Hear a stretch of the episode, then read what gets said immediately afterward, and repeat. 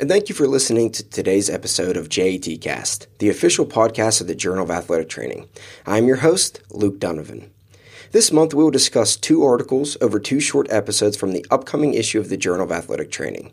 In the first episode, I will talk about training load and recovery in professional rhythmic gymnasts. In the second episode, I will explore associations among training load, injury burden, and performance in professional rugby. As a reminder, the article discussed today can be found on the JAT website, natajournals.org. And please remember that all content from JAT is open access to all readers thanks to the funding from the National Athletic Trainers Association. The title of the first article is Training Load and Recovery During a Pre Olympic Season in Professional Rhythmic Gymnasts, authored by Paula Debien and colleagues.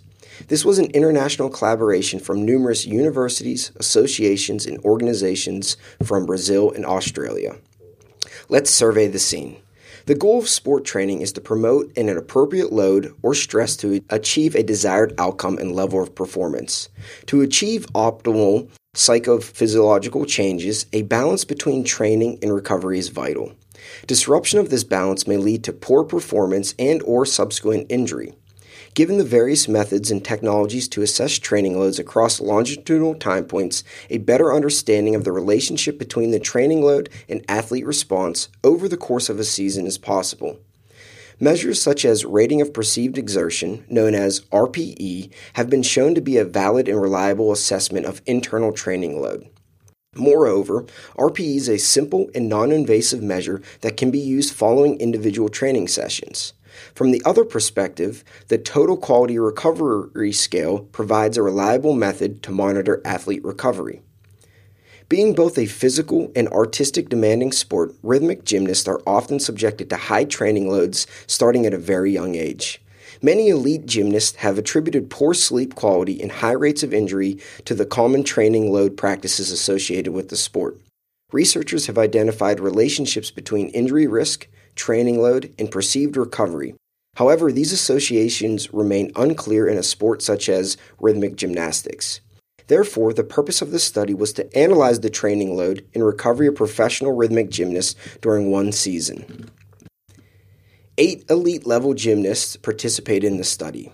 Participants were monitored over a 43 week period that consisted of 363 training sessions and 16 competition sessions. The research team had no influence on the training program that the gymnasts followed over the course of the season. The training program was developed by the technical staff and consisted of eight periods.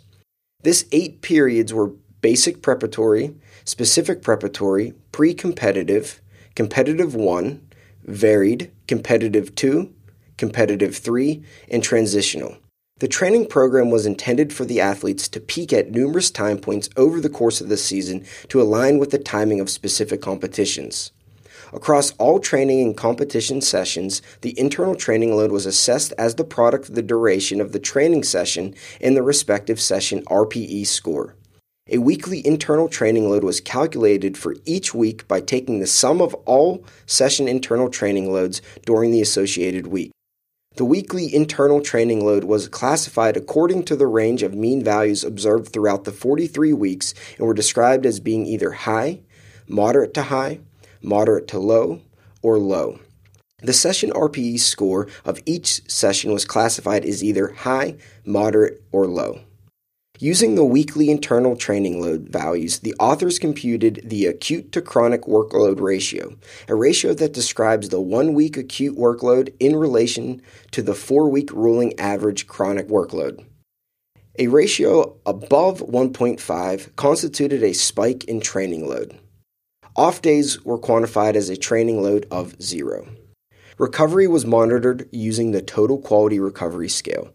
Prior to the first training session of each day, athletes answered the question, How do you feel about your recovery? by pointing to a value on a scale ranging from 6 to 20. Like training load, daily recovery scores were used to calculate the weekly average score for each athlete. Performance was measured using the competition scores and rankings obtained over the season. Here are the results. The gymnast trained an average of 8.7 sessions per week with a mean session duration of 219 minutes and a session RPE rating of 5. Thus, the mean weekly internal load was 10,381 arbitrary units. As anticipated, competition periods influence training practices. As such, most high weekly training loads, high intensity training, and spikes in load occurred during competitive phases.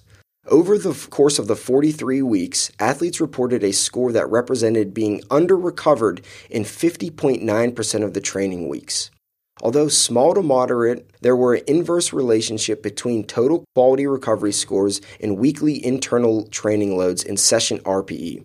When further exploring relationships, the periods of under recovery were more frequent when associated with high intensity training and an acute to chronic workload ratio greater than 1.5.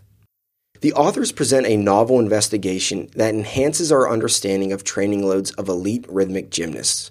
Although there were periods of high weekly internal training loads over the four week time interval, most weekly training loads and session RPE intensities across the season were moderate. In approximately half of the in season weeks, athletes reported being under recovered. Periods of competition were associated with increased training loads, increased spikes in training intensities, and decreased recovery.